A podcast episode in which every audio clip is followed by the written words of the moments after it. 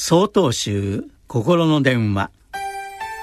今週は「国境を越えて伝わる教え」と題して愛知県消防寺佐々木雄翔さんの話です。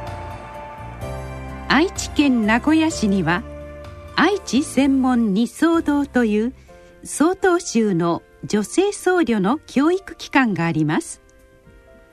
全国から20人ほどの二層さんが集まってきていてその中には大抵2人か3人外国からの修行僧も混じっています。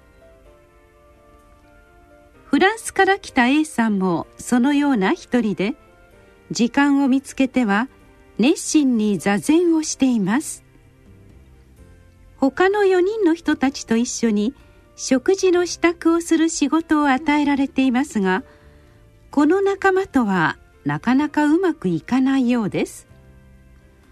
本人は日本語が話せないことが原因だと思っていますがそうではありません。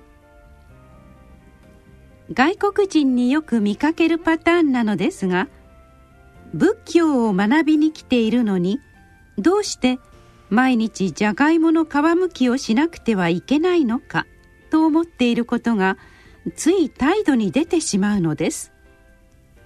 それがうまくいかない原因なのだということに気づきません。曹洞宗を開かれた道元禅師は中国に行って「鼻は縦に目は横についていることを学んで帰ってきた」とおっしゃいました。当たり前のことが当たり前にあること。その事実に気づくことが仏の教えだというのです。仏教はインドから中国日本へと伝わってきました。言葉が違っていてもその教えには言葉を超えた真実の響きがあるからこそそれが可能だったのです。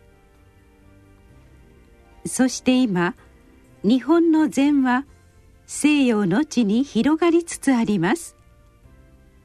海を越えて伝わる教えにはこの真実の響きが含まれていなければなりません。座禅だけではないじゃがいもの皮を剥く生活に根ざす禅です。食事をしたら茶碗を洗い服を脱いだら畳む。その時その時にするべきことを丁寧に一生懸命行う。日常の日送りの中にこそ大事な仏法の教えがあるということに。外国人の A さんにどうやって気づいてもらうか。今頭を悩ませているところです。